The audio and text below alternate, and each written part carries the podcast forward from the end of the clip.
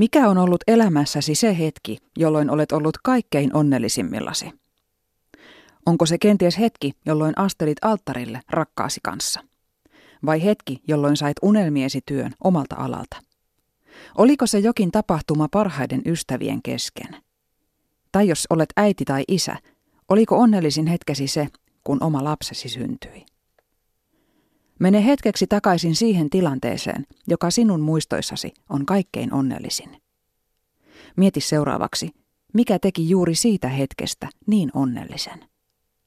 Yhteenkuuluvuus toisten kanssa, rakkaiden ihmisten läsnäolo, hartaan toiveen tai tavoitteen täyttyminen, tunne siitä, että maailmassa on hetken aikaa kaikki juuri niin kuin pitääkin olla.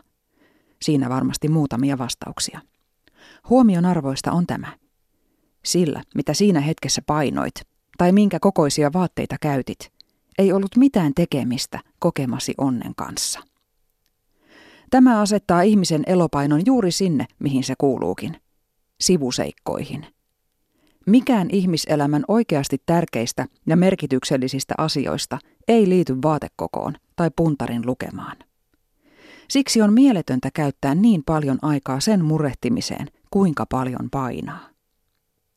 Minä olen kokenut onnellisia hetkiä kaiken kokoisena. Lihavuuden loppuminen ei tehnyt minua onnellisemmaksi, vaan onnellisuus syntyi täysin muista asioista. Ja sama toisinpäin.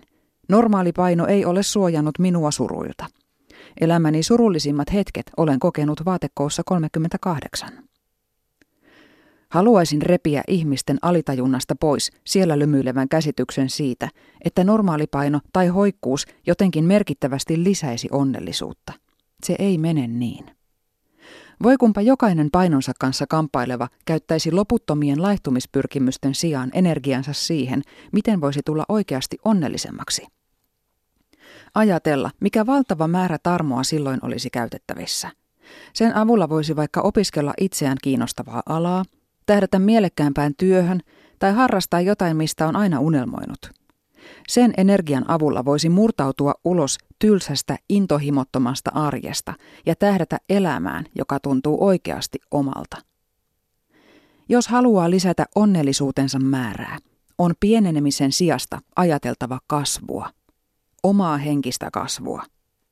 Pitää alkaa määrätietoisesti tavoitella elämänsä sellaista sisältöä, joka tuntuu omalta ja tärkeältä. Jos kaikki laihduttamiseen käytettävä energia laitettaisiin oikeasti tärkeisiin asioihin, joukossamme olisi muutamassa kuukaudessa paljon onnellisempia ihmisiä, joiden sisällä palaa liekki ja asuu terve itsetunto. Sellainen kokemus tuo ihmiselle mittaamattoman paljon hyvää, sillä onnellisuudella ei ole kilohintaa.